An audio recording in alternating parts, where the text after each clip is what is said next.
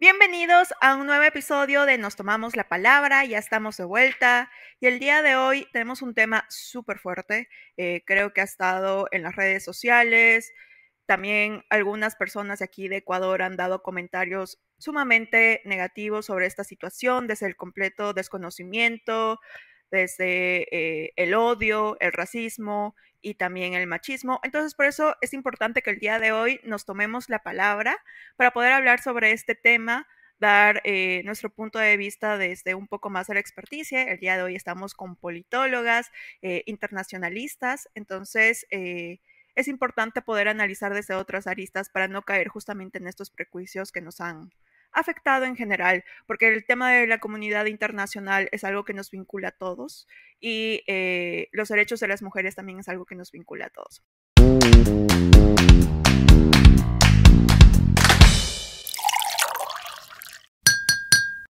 Entonces, justamente el día de hoy para hablar sobre el tema de Afganistán, estoy con Valentina Alvarado y con Mónica Orellana. Hola, chicas. ¿Qué tal? ¿Qué tal, Michi? ¿Qué tal, Mónica? Bienvenidas a un nuevo episodio más de Nos Tomamos la Palabra. Es bueno regresar, es bueno verles las caras y también este, poder hablar de este tema que es sumamente importante no solo por la coyuntura internacional y por lo que se está hablando a nivel local, pero es necesario poder entenderlo desde toda la situación, desde sus antecedentes históricos, desde lo que se ha vivido y de lo poco que se conoce realmente de qué sucede en Afganistán, porque muchas veces nos quedamos con eh, las imágenes actuales o nos quedamos con lo que, lo que de repente escuchamos o no en las noticias, pero a veces es necesario hacer un análisis un poco más profundo para eh, intentar llegar a un alcance mucho más completo hacia esta situación, ¿no? Y, pues bueno, también aquí contar con, la compañía de Mónica también es fundamental para, para también este, compartir, compartir perspectivas, ¿no? Porque es un tema tan complejo que necesita justamente diferentes miradas. Así que Mónica, bienvenida. Muchísimas gracias por, por, la invitación a este programa. Realmente las felicito porque es importante comunicar estos temas que nos conciernen a nosotros como humanidad, sociedad, y realmente somos parte de un mundo que todas las acciones repercuten en lo que repasa en un lado, también tiene consecuencias en nuestros países. Así que me parece increíble que vamos a establecer un diálogo para tratar de conversar sobre este tema, que sí es complejo, tiene un antecedente histórico bastante largo, pero bueno, como ustedes digan. Correcto, pero bueno, antes de entrar en, el tema de discusión, creo que hay una aclaración básica que hay que entender un poquito sobre el mundo eh, árabe en general, es que la mayoría de Medio Oriente practica la religión del Islam, creen en Alá, la mayoría son musulmanes, y hay dos corrientes principales, ¿verdad? Que son los chiitas y los sunitas los chiitas, la diferencia entre los dos grupos no es un tema tanto religioso, sino un tema político, sobre quién está llamado a liderar. Entonces, en este sentido, eh, los chiitas justamente son personas que creen que los que deben de liderar son descendientes directos de Mohammed, mientras que los sunitas creen que eh, no importa tanto que haya esta relación sanguínea, sino que sean unas personas que sigan al pie de la letra las enseñanzas de Mohammed y lo que dice el Corán, ¿verdad? Estas dos, eh, estas dos ramas del Islam, ninguna de ellas habla sobre un yidad propiamente, sino que son grupos extremistas que se han formado desde esta religión que hablan sobre el tema de llevar eh, de defender el mundo musulmán frente a una amenaza occidental y, se toman en armas para hacer esto, ¿no? Entonces yo creo que es muy importante que cuando hablamos de, de conflictos en Medio Oriente no nos pongamos en, esa, en ese punto de vista de, no, es que los musulmanes son un peligro para la humanidad, porque no es así. Es una religión, es un sistema de creencia como el catolicismo, tiene sus puntos fuertes, sus puntos débiles y hay que respetar el sistema de creencia y nunca caer en esa generalización y en ese prejuicio. Entonces, una vez aclarado eso, eh, yo creo que ya podemos hablar más sobre eh, todo el proceso histórico que nos ha llevado al conflicto actual de Afganistán. Correcto, y justamente, sí, justamente para empezar a hablar un poco de, la historia, también hay que remontarnos, eh, porque creo que también un, tema fundamental que vamos a topar es el derecho de las mujeres, ¿no? Recordemos que en Afganistán antes había una monarquía, que luego se hizo república, eh, y eh, en 1964 se da el derecho al voto a la mujer. ¿Ya? Entonces esto es clave porque de todas maneras eh, la mujer tenía toda una perspectiva distinta a la que actualmente estamos viendo y que obviamente sentimos temor como eh, como mujeres, digamos, del occidente, que tenemos diferentes formas de, vestirnos o diferentes formas también de ejercer eh, la participación política, ¿no? Entonces, es fundamental empezar como que desde estos años, desde los 70 también, porque empieza todo este movimiento así hippie de, de creo que a nivel mundial, en verdad sí, o sea, como que de pensar que el feminismo también coge mucha fuerza eh, durante, estos, durante estos años. Entonces tienes que en Afganistán eh, la mujer ya tiene su, su realce, o sea, la mujer no se vestía como de repente vemos, eh, eh, por ejemplo, en la capital, en Kabul, sobre todo, no lo hacía como lo hacían en el campo, en las partes rurales de Afganistán. Entonces, eso es un punto, un punto importante porque no es que pensar que la mujer musulmana siempre se ha vestido así, no es cierto. La mujer musulmana ha evolucionado, incluso, en, por ejemplo, tenían mucha influencia del occidente en temas de películas, de moda, de música. Entonces, esto también es, necesario mencionarlo. Y, yo sé que también ustedes luego lo, van a estar conversando, es como esto se fue fomentando más o asentando más luego en el, en el tema comunista. Entonces, Afganistán asume como que esta corriente a nivel del régimen, ¿ya? Y ahí es cuando yo sé que Michi tiene esta, esta, este punto clave, ¿no? Que es este, la ocupación soviética. La ocupación soviética justamente en, Afganistán. Claro, y creo que ahí es importante eh, saber dónde está ubicado Afganistán. Si lo ven en el mapa, está justamente colindando con todo lo que es Asia Central. Entonces, evidentemente es un punto geopolítico de interés tanto para Rusia como para China, eh, más aún en el contexto de la Guerra Fría en el que estábamos, ¿no? Entonces, eh, justamente para 1979, la Unión Soviética invadió Afganistán y eso implicó eh, un sistema dictatorial, o sea, un sistema en el que no había eh, libertad de culto. Yo sé que muchas personas han entendido un poquito el tema de, de qué representa la imposición de, de un régimen comunista en un país, porque hubo resistencia, de hecho, el surgimiento de los mujahidines, que son estas guerrillas que se formaron fundamentalistas, viene ante la presencia de la, Unión Soviética en Afganistán, la resistencia que hubo, porque hubieron leyes muy severas, o sea, tampoco es que los talibanes son los únicos malos en el cuento, no, lamentablemente el pueblo afgano estuvo bajo presiones por diferentes autoridades que tuvieron, bajo un gobierno comunista, no la pasaron bien, también hubo violación de derechos y de integridad de los ciudadanos y de cierta manera eh, parte de la población veía a estos muyajadines eh, como una solución, ¿no? Para lo que estaban viviendo con el partido, con, la Unión Soviética en general. Eh, en el contexto internacional, evidentemente, había esta guerra de poderes entre el bando de Estados Unidos con el bando de, la URSS sobre el control geopolítico internacional. Entonces, cuando se daba este tipo de invasiones, Estados Unidos lo que buscaba era aliados que ayuden a derrocar el poder soviético. Y esto fue el caso de los mujahidines. Entonces, sí, en un inicio, Estados Unidos apoyó a este tipo de, guerrillas. Eh, Estados Unidos junto con Pakistán y Arabia Saudita por intereses eh, geopolíticos, de territorio, fueron los principales que apoyaron porque eran la oposición al gobierno eh, soviético que no lo querían tener en control. Entonces, no fue un momento de, paz para la población mientras estaban bajo, bajo esta invasión. Habían constantes enfrentamientos, no hubo un, poder absoluto del gobierno comunista, por así decirlo. Y a nivel internacional, cada vez eh, la URSS iba perdiendo su, su poder, ¿verdad?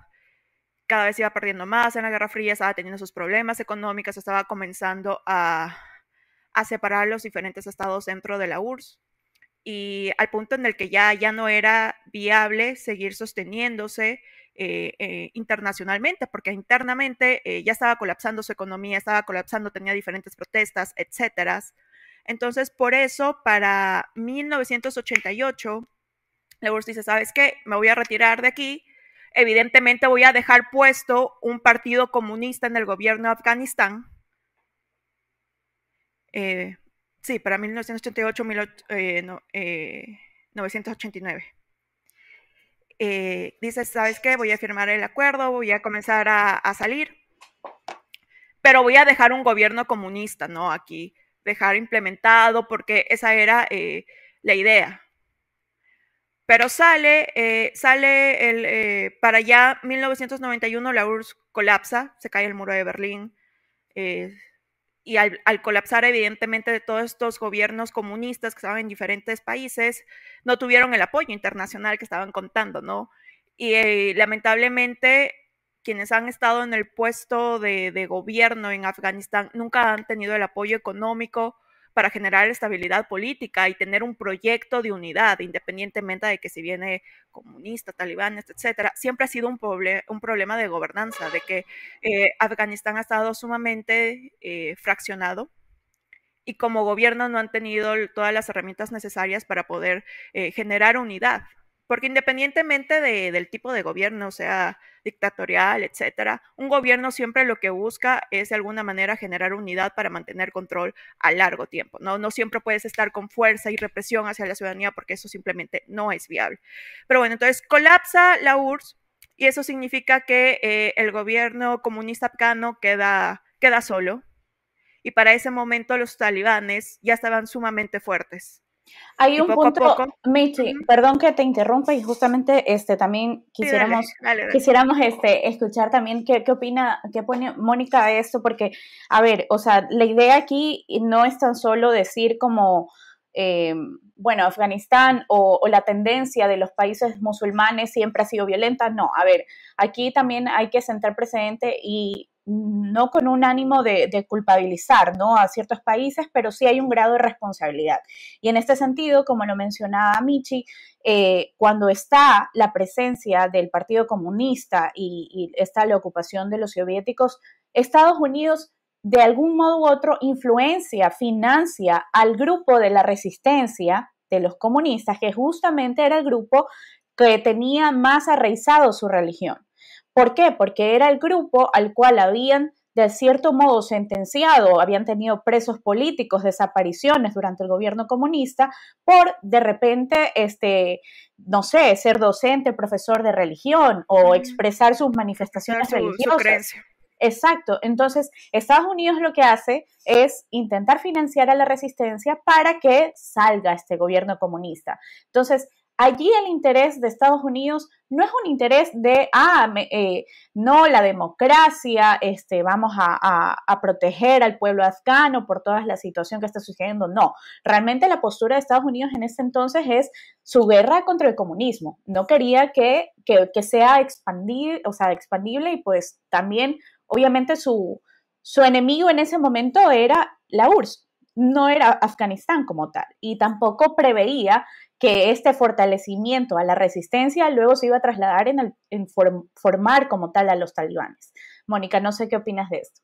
Que estoy completamente de acuerdo con lo que ustedes mencionan, tanto Valentina como Michelle, y es súper importante que acotar esta pequeña cosa, que en 1978 hubo una pequeña guerra interna, estilo comunista. Entonces, hubo, por si acaso, la petición fue de la República Democrática de Afganistán, que en ese, en ese entonces se conocía así, ellos le piden a la URSS que invada, porque a veces nos podemos confundir y creemos que invadió Rusia, aterrizaron con sus aviones de intervención militar y no, fue un pedido como de ayuda para luchar con estos, con estos muyahadines que eran considerados unos guerrilleros. Adicionalmente, Valentina, lo que eh, tú mencionas es tal cual, no queremos echarle la culpa a qué país eh, intervino o no para que se comiencen a crear los talibanes, eh, se comiencen a armar en 1994, eh, sin embargo, es importante la misión Ciclón. Esta misión Ciclón, que fue financiada por Estados Unidos, que fue, le dieron a los guerrilleros una suma, cantidad de dinero muy alta, adicionalmente los prepararon con armas. Entonces estamos hablando que era un ejército armado por un lado de Estados Unidos y el otro que luchaba la URSS con, la, con Afganistán, se podría decir, con, con la República Democrática de Afganistán. Entonces, y, en, esa lucha de poder es cuando se inicia la, la ola de migración de más de 50 mil afganos que se fueron para Pakistán e Irán, porque lamentablemente ese es el contexto, ¿no? La población afgana siempre ha estado en medio de estos conflictos de intereses internacionales, donde la, presencia de, países terceros lo único que ha hecho es agudizar el sentimiento de nacionalismo de estos grupos, ¿no? Y de la necesidad de pensar de que, ¿sabes que Occidente sí representa una amenaza.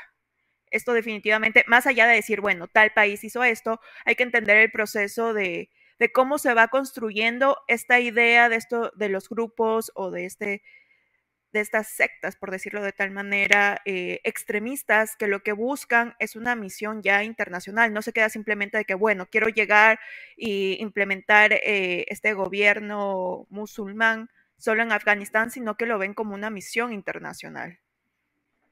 Y ahí, ahí es importante lo que tú mencionas, y es justamente eh, todo el éxodo que se da hacia los países vecinos, ¿no? Como es el caso de Pakistán, y cómo en estos espacios, ¿no? Estas especies de campos de refugiados, por decirlo de algún modo, empieza el adoctrinamiento porque estás hablando de que esta población sufrió la pérdida de sus familiares a causa de la guerra. Entonces, eh, estabas buscando como que un enemigo en común, ya era, era buscar ese enemigo en común que tú decías eh, que te quita, digamos, la religión y entonces se forma el islamismo radical como tal, hay estos, eh, en esta clase como que de centros de resistencia, ¿no? Entonces ahí obviamente eh, se fortalecía, e incluso se conocía que habían escuelas del Corán, o sea, en, esto, en estos lugares. Entonces, también hay que recordar, ¿no? Estamos hablando, y yo creo que por eso es tan importante también llevarlo al día de hoy, como ahora es un boom, pero es un boom porque llega a Kabul, cuando Kabul siempre ha sido, como decir, lo distante, porque de repente tienes más de 40 años de guerra en Afganistán que ha pasado de diferentes sitios, en donde la mayor afectación siempre ha sido en, los, en las zonas rurales. Pero cuando estas, estas, estas conflictos o este combate ya se traslada a la capital, es cuando allí empiezan las alarmas. Entonces, este, yo creo que lo que tú mencionas, en algún momento, en, en algún punto también la población lo toma, por ejemplo, el comandante Masud, que es uno de los comandantes eh, que en ese entonces era de los mujahadinis, como, como el redentor, ¿no? O sea, como decir, no, es que él nos va a librar de, los comunistas, de, todo esto. Entonces lo veían así como desde lejos, así todo combatiente, de repente sí, y, y luego pasa lo que pasó. Entonces se van los soviéticos, como lo mencionábamos en 1989, Gorbachev dice, no, regresen las tropas y allí en cambio tienes una lucha interna de estos grupos mujahadinis. Entonces, liderados por uno y otro líder, que de repente los soldados, si tú les preguntabas, y, y ahí estoy en muchísimos documentales, ¿por qué luchas? No lo sé. O sea, no lo sabían, simplemente lo hacían porque el, su líder los guiaba a hacer esto. Y porque obviamente hay un, un, eh, un adoctrinamiento de fondo que tú lo haces con eh, como que es un, deber sagrado, ¿no? O sea, como, como un poco más allá de simplemente decir que, luchas por, financiarte. Entonces, esto es importante mencionarle porque ahí es que empieza estos dos bandos dentro del islamismo radical, o sea, dentro de los mujahadinis. y, también eh, es importante porque luego tienes que Najibullah, el último presidente comunista, no puede salir del aeropuerto, en, me parece que es como en los años 90, él no puede salir del, aeropuerto y se, se, ¿cómo decir? Se busca asilo, de cierto modo, protección en la sede de Naciones Unidas. En la sede de Naciones Unidas. Pero luego logran entrar y, y en esto, ahí es importante porque ahí vamos a mencionar a los talibanes. Los talibanes, mientras tanto, mientras todo esto ocurría, ellos de repente se estaban formando en, en Pakistán y, estaban, porque eh, eso también es, es, otra cuando topemos eh, 2001, porque muchas de las personas que, que, fueron parte del atentado no eran gente afgana, era gente que se formó en otros lados, o sea, que se formó, por ejemplo, en Pakistán, pero no, no lo vieron como un enemigo a, a Pakistán, ¿no? La, la, la, el tema de Estados Unidos fue en Afganistán. Entonces, de repente. Claro, o sea, Pakistán siempre ha sido uno de los principales aliados. Sí, y, son países vecinos, comparten muchas cosas. Es más, acuérdense cuando topemos el 2001, ya sabremos a dónde se encontró Osama Bin Laden, por qué se interviene. Claro, claro. creo que también parte importante de, justamente este momento cuando ya entra a ser una disputa de poder entre los mujahidines, es el hecho de que poco a poco los talibanes se fueron eh, posicionando como eh, el grupo más fuerte, no necesariamente por aprobación de, la, de, de, los ciudadanos, sino porque a través de las armas fueron los que iban ganando al punto de que ya lograron tomar control de no solo desde el sur de Afganistán, sino de la mayoría del territorio afgano, no completamente, porque esto hay que entender, independientemente de quién ha estado en el poder, ninguna forma de gobierno ha logrado tener el control absoluto de Afganistán. Siempre han estado estos mínimos guerrillas eh, luchando para tener cierto control del territorio apoyado por ciertos países externos, otros grupos, luego surgió ISIS, que Al Qaeda, y todos ellos eh, de alguna manera apoyaban estos mini conflictos que seguían en el territorio afgano. Pero una vez que los talibanes se logran posicionar eh, como el gobierno de facto, por así decirlo, entra otra, ajá, entra otra hora de terror para la población afgana, porque no fue un gobierno que respetaba derechos humanos.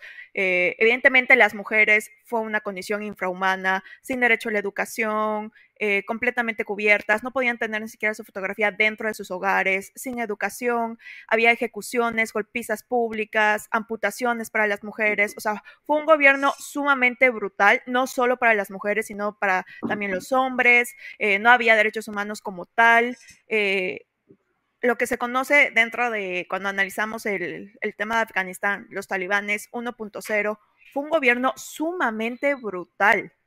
Que la población afgana dijo, no, ajá, o sea que la población afgana dijo, ¿sabes qué? Yo pensé que con la URSS estábamos mal, pero no.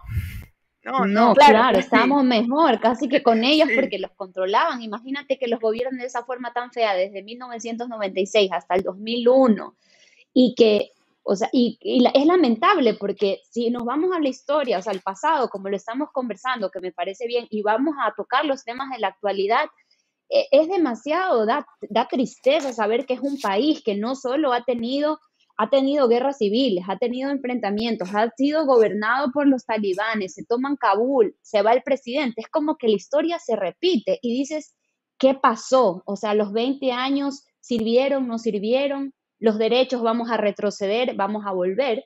Pero, Michelle, lo que tú mencionas es súper importante. Cuando ellos dijeron, hay, hay, personas que dicen, estábamos mejor con la URSS que con los talibanes. En la, en, los, en información actual que podemos encontrar, hay mucha gente de los afganos en Kabul o en otras partes que están muy felices que ya estén los talibanes en el poder.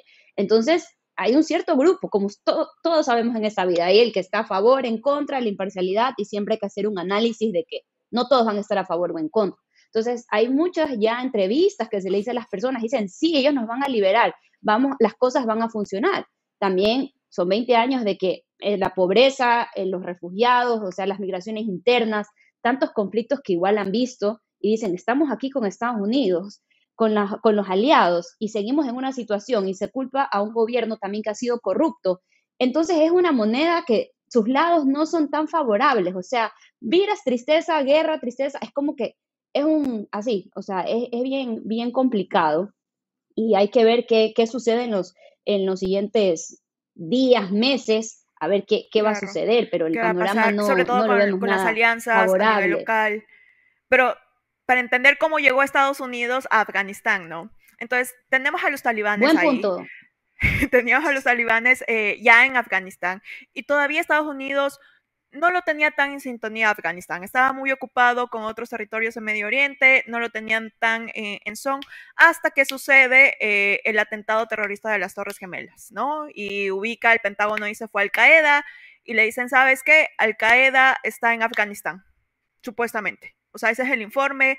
Eh, la Casa Blanca dio ese informe de que Al Qaeda está en Afganistán, no nos lo quieren entregar, entonces es necesario eh, por un tema de soberanía, de seguridad nacional, tener presencia militar en Afganistán e inicia la operación Enduring Freedom, que es justamente ingresar allá para poder ubicar al famoso Bin Laden y poder eh, generar esta seguridad, pero nuevamente vemos que Al Qaeda y sobre todo eh, Bin Laden no estaba dentro del territorio afgano a lo largo de los años vemos que no está, pero una vez que ya llega, eh, comienza a combatir, comienza a tomar eh, fuerza nuevamente, como Mónica lo dice, no, no es que un Estado internacional simplemente va solo, así estilo conquista como cuando no había delimitado los territorios antes entre los imperios. No, no están así.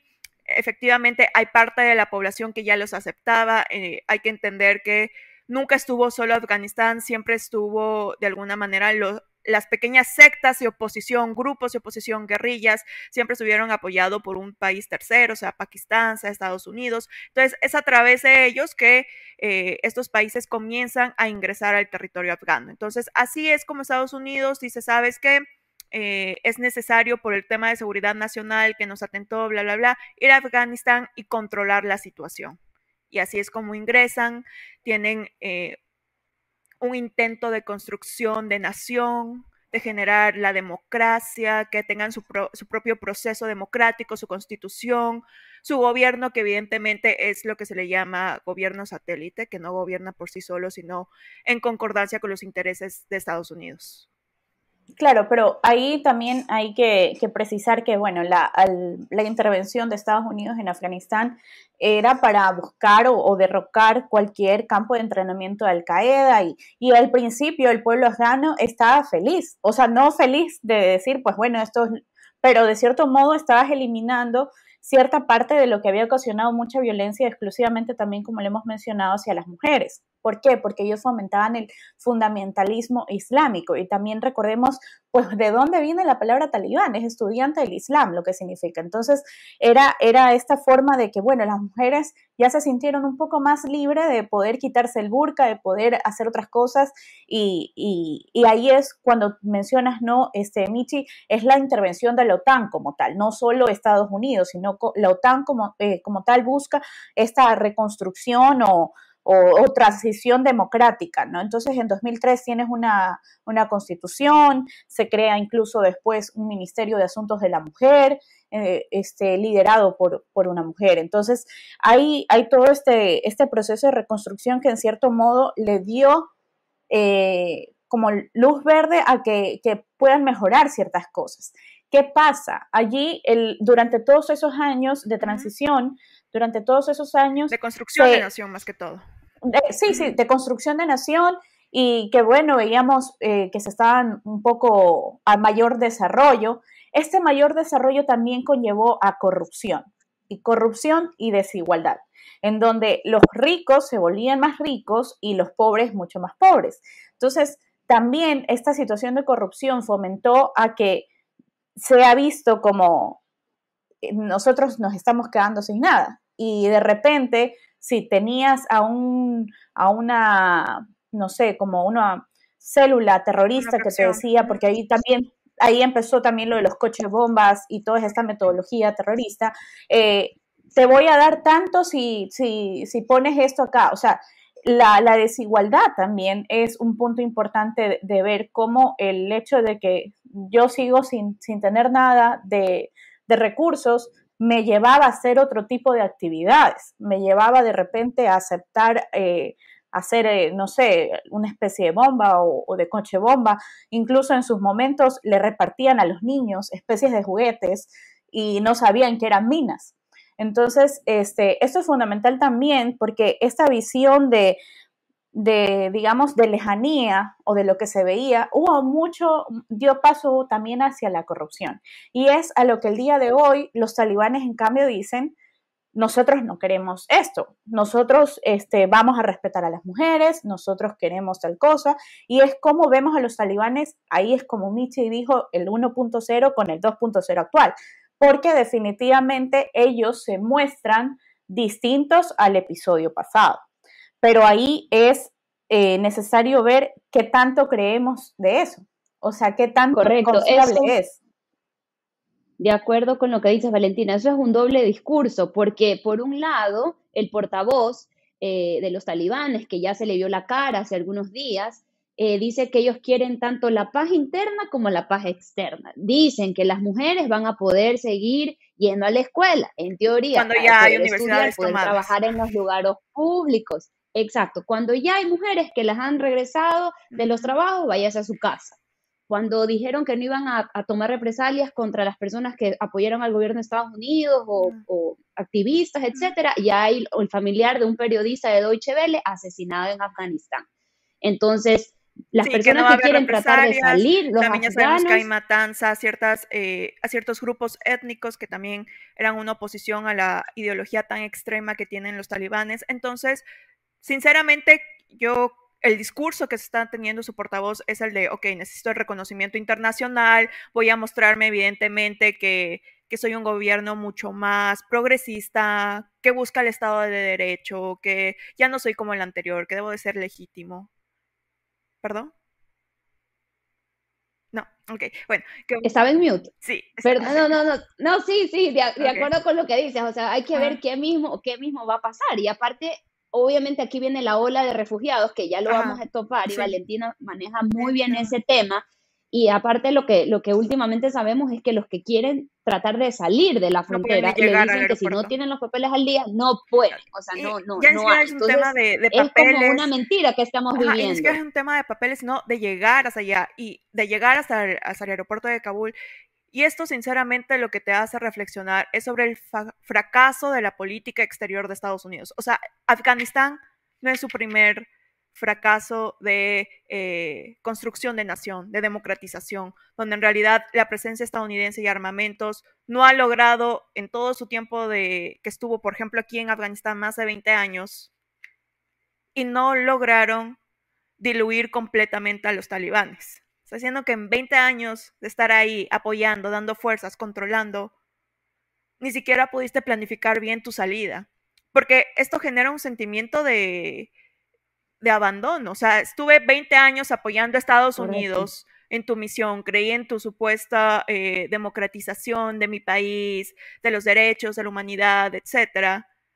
Y cuando ya ves que económicamente no sigue la situación en Afganistán, porque hay que ser sinceros, Afganistán era un costo sumamente elevado para el gobierno estadounidense y sinceramente en cuestión a recursos y a otros países dentro del Medio Oriente que son aliados de, Estados Unidos, no era tan rentable seguir estando en Afganistán.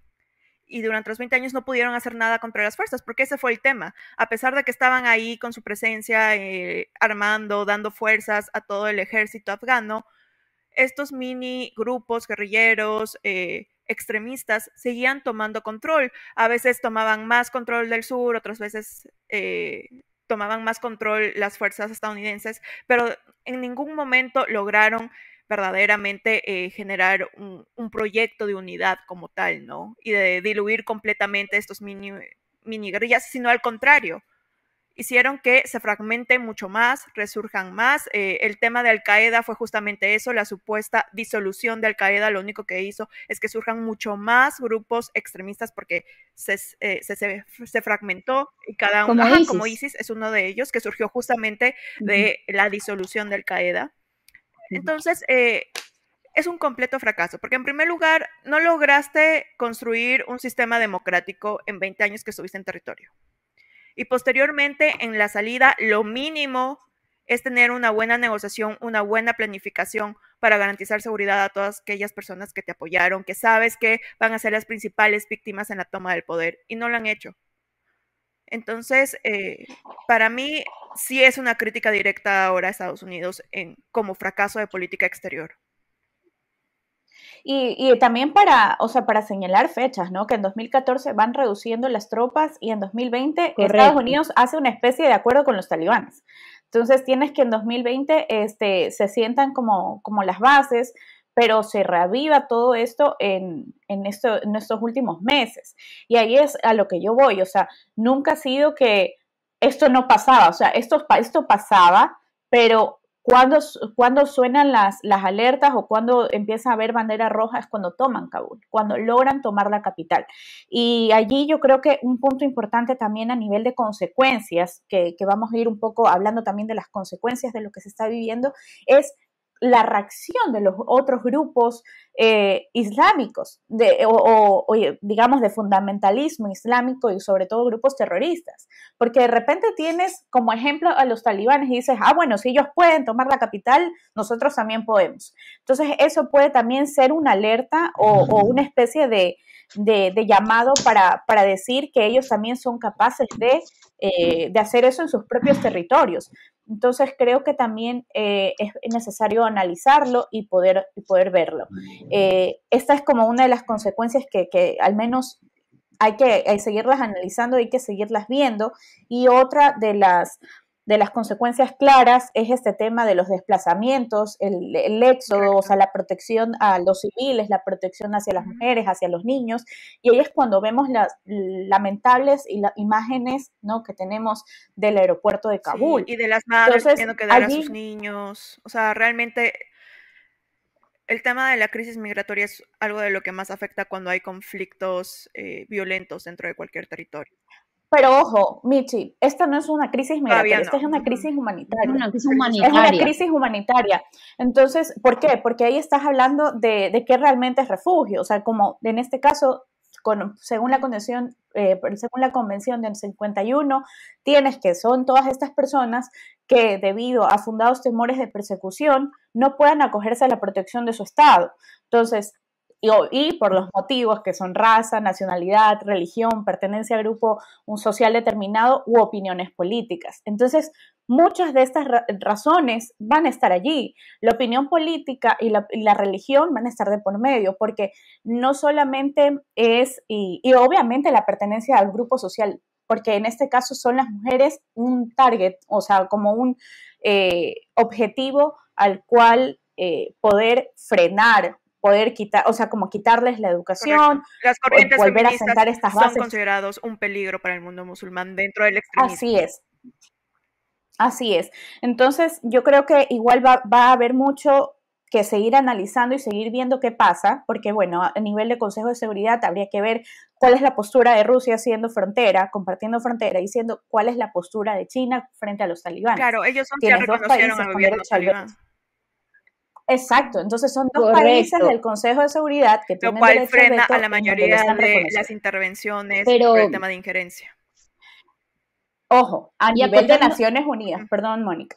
Sí. Sí, sí, tran este, y acotando lo que tú decías, Valentina, tal cual, la crisis humanitaria, ya cuando se ve amenazada la vida de un ser humano en el tema económico, social, su seguridad, ya eso ya es una problemática que ya concierne a nivel macro y adicionalmente ya podemos ver que internamente la economía de Afganistán, su moneda, el afgani, ya está completamente desvalorado. Entonces, hablamos que el que estaba a cargo del Banco Central de Afganistán ya no está, huyó, y él, sus pronósticos son que, en teoría, con este desplome de la moneda, hablemos ya interno de los que están ahí, los que no, no lograron salir y probablemente ni salgan, y algunos mueren, es una triste realidad, ¿qué, vamos a, qué va a pasar con los, con los consumos de, básicos como el agua, pan, o sea, leche, todas esas cosas y va a haber, también se va a desarrollar en una hambruna. Esperemos que pueda llegar la ayuda humanitaria con comida a Afganistán de una forma organizada, donde haya respeto. O sea, es un tema que sí, va, hay que irlo analizando poco a poco, pero tal cual, Rusia y China, como mencionan, como potencias que tienen una importancia a nivel mundial, eh, China en julio ya firmó, ya firmó. Ellos ya lo veían venir, o sea, ellos ya, al menos Rusia y China desde el 2018 iniciaron con los talibanes. incluso ahorita Rusia y China ya tienen coordinadas sus, eh, sus grupos de inteligencia para ir coordenados, cómo operar. Entonces esto se vuelve como que va cogiendo más fuerza y sí, un poco de miedo también, porque estamos viendo que China y Rusia se unen con los talibanes, Afganistán, del otro lado tenemos Estados Unidos que va a luchar contra estos, quién se, eh, se ponen de aliados también de Estados Unidos. Es un escenario bien complejo y hay recursos, eh, intereses económicos que le convienen tanto a Rusia como a China. Y no nos olvidemos de las plantaciones de opio, que ese es uno de los mayores ingresos de los talibanes, el Las amapolas para la heroína. sí, Afganistán es, el principal productor de estos dos productos que justamente alimenta el narcotráfico. Entonces sí es sumamente preocupante. La ruta de la seda con China, o sea, son algunos factores. Y el tema que hablaste de la crisis humanitaria, hay también que recordar que seguimos en pandemia, ¿no? O sea, sigue habiendo un virus, no sabemos cuál es eh, el acceso que han tenido a las vacunas en el tema de Afganistán, de inmunidad. Y aún con eso, sabemos que hay una nueva cepa. Es un tema que dificulta mucho más todo el proceso migratorio de, intentar salir y buscar cierta seguridad en otras partes, a pesar de que la Unión Europea y la ONU ha hecho un llamado a los países vecinos a mantener sus fronteras abiertas para garantizar la seguridad de los ciudadanos afganos que se encuentran en riesgo bajo el régimen talibán. También está la seguridad nacional de, ok, estamos en pandemia, no puedo dejar entrar así, cuáles van a ser las medidas de bioseguridad dentro de los campamentos, cuál es la postura que tienen los otros países. Por ejemplo, Turquía, él ya dijo desde una vez, yo ya estoy harto de ser la bodega de refugiados de Europa. Lo dijo claramente, no quiero más. Claro, y Grecia ya puso una valla y con dedicatoria a los Afganistán, o sea, Afganistán a, los, a los que van a, a tener que salir, a los que se van a convertir en refugiados.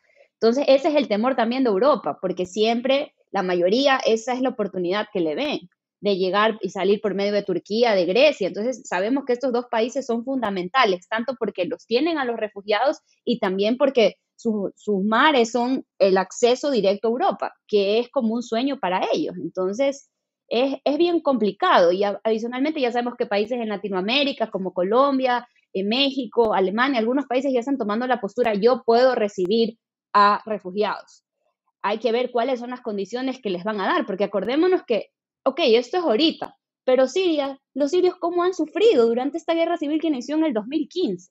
Muchos les prometieron asilos y realmente están en esas carpas que dependen de la tarjeta, de que si van a tener acceso a la comida o no. Luego, la postura que la crisis económica, hay que ver cuánto se destina a los refugiados.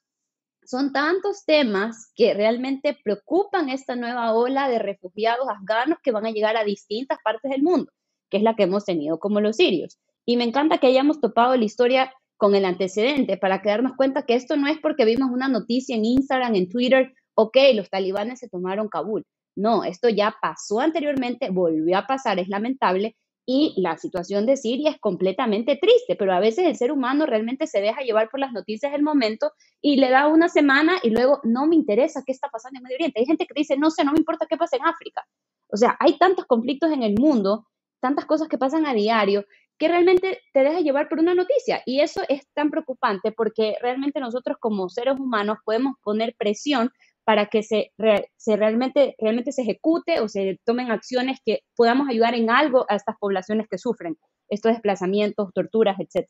Y Moni, hay justamente un, punto importante que yo creo que en estos últimos eh, segundos que también tenemos de, de, la transmisión es poder también hacer un llamado a la reflexión y de poder hacer este como, no sé si examen de conciencia, pero mucho de lo que se ha visto en redes sociales y de la preocupación que tal vez en algunos momentos es momentánea, que por esto publico algo y ya luego no me importa, que es mucho de la tendencia que se da actualmente, pero de repente eh, es lo que podemos ver que pasó con Siria, como tú lo dices, cuando veíamos imágenes de los niños en, el mar, en las orillas, eh, ahí era como un llamado y era como que no, hay que ver qué hacemos y no. Voy a poner un ejemplo, en Latinoamérica con el éxodo de la población venezolana, de repente sí, acepto al afgano, pero no acepto al venezolano que trabaja en la calle.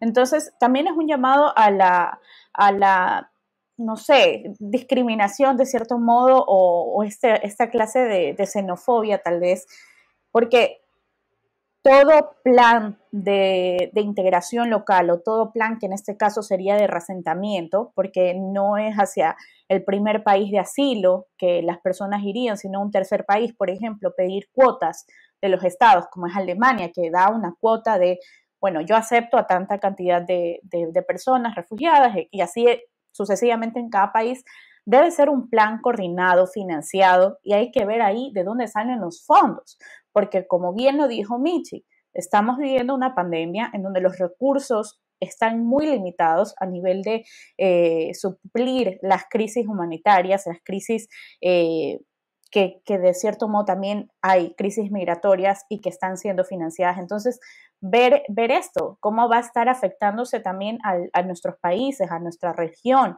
a Europa. Entonces, yo creo que sí es un llamado para más allá de sentirme triste o sentirme mal por lo que veo, es también ver qué otras opciones puedo hacer o qué otras eh, situaciones también desde nuestro, desde nuestro lado, realmente tenemos el poder o no de hacer algo. Entonces, eh, yo creo que eso es fundamental para, para este llamado, ¿no? Que no se vuelva una situación viral porque, porque lo vi, sino también es un llamado para la reflexión y para, para ver en qué realmente puedo hacer algo. Correcto, y ahí creo que es importante eh, informarnos de qué manera podemos apoyar. Como dijo Mónica, lamentablemente la situación interna va a ser lamentable, va a ser conflictiva, el tema de la economía, es probable que haya temas de hambruna, estamos también en la pandemia, así que el tema de, de salud va a ser preocupante y la mayoría de la comunidad internacional se encuentra golpeada por todo, todo el tema de COVID. Entonces es, es importante de alguna manera donar nuestro granito. Eh, organizaciones como la Cruz Roja, eh, las diferentes oficinas de la ONU, tienen bancos donde uno puede donar dinero o puede donar directamente productos no perecibles para el tema de, kits higiénicos, por ejemplo, tan importante en estos tiempos, y para también seguir dando eh, que, que, se mantengan las líneas dentro de los campos de refugiados que también se han de construir, ¿no? Que puedan tener acceso a los diferentes productos necesarios para tener las condiciones mínimas de, dignidad humana, porque lamentablemente eh, en una situación así es sumamente difícil. Entonces, como estaba diciendo tanto Moni como Valentina, es importante eh, ir un poquito más allá del hashtag, ¿no? Sí, eh, es importante dar visibilización a la situación, pero también informarnos de qué manera apoyar. Y por informarnos también eh, me refiero a, a no darle una primera lectura a la situación y caer en comentarios lamentables como pasó aquí en Ecuador con una de nuestras con uno de los actores que tenemos, eh, sino intentar entender un poquito más el proceso, porque como lo dijo Moni, no es un tema de que, bueno, de la noche a la mañana llegaron unos talibanes y se cogieron y el golpe de Estado sucedió de la nada, no. Es un proceso histórico, involucrados diferentes actores internacionales, con, con, una responsabilidad compartida, como lo dijo Moni, lo que pasa en un lugar pasa en otro y lamentablemente todos estamos involucrados en la comunidad internacional. Y por lo mismo es nuestra obligación de involucrarnos más, informarnos más y ser mucho más críticos con lo que está pasando y con los comentarios que vertimos. Correcto. Mucho más críticos, mucho más empáticos, como lo mencionan, es un llamado como, como lo hemos, las tres estamos con la en la misma línea de que hay que saber lo que está sintiendo la otra persona antes de caer en un comentario machista, un comentario como lo que escuchamos hace unos días en redes sociales por un actor ecuatoriano. Es preocupante. Mira, yo tuve la oportunidad de ir a un campo de refugiados sirios en Líbano. Yo quería ir, lo necesité, porque yo soy como que me gusta llegar un poco más allá. Y sí me di cuenta, esa, o sea, lo triste es verle la cara a los niños sirios que están en un país que no, todavía no podían ir a la escuela, su cara de incertidumbre, todos escondiditos en una carpa. Yo llegaba con lo que pude llegar, con comida, no mucha, pero llegué. Pero era la emoción de ellos de que alguien los, los visitaba, o sea, se sentían parte de que le importo a otra persona que no es un sirio, que no es un refugiado como yo, que no está durmiendo en mi tolda 24/7.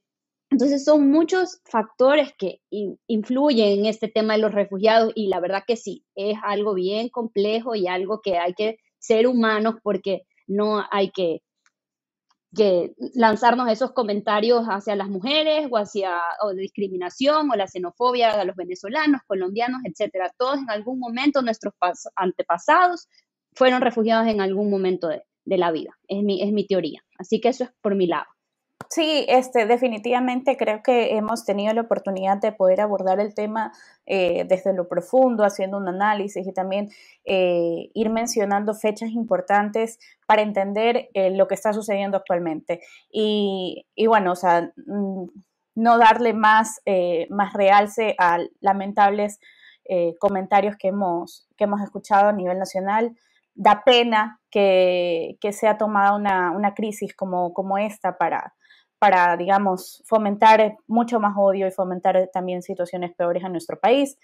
Pero eh, más bien quisiéramos darles este, este insumo, esta transmisión, este episodio para que pueda también ser un llamado a la reflexión y aprovechando también la oportunidad de agradecerle a Mónica eh, Orellana por haber estado el día de hoy con nosotras.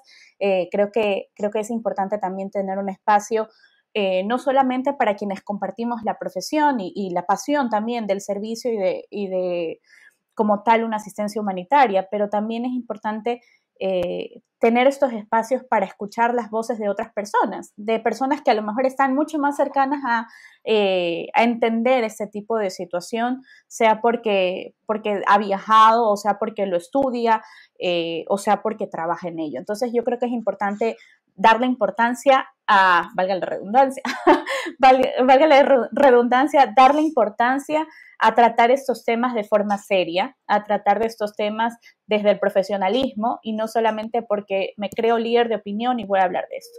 Entonces, creo que se ha intentado hacer con respeto y, desde el conocimiento. Así que igual eh, ha sido muy grato poder compartir el espacio con ustedes, Michi y Moni. Así que espero, bueno, que también en algún otro rato lo podamos hacer. Gracias a ustedes por haberlas escuchado y las felicito por este programa, este espacio y sigan así. Así que les mando un fuerte abrazo.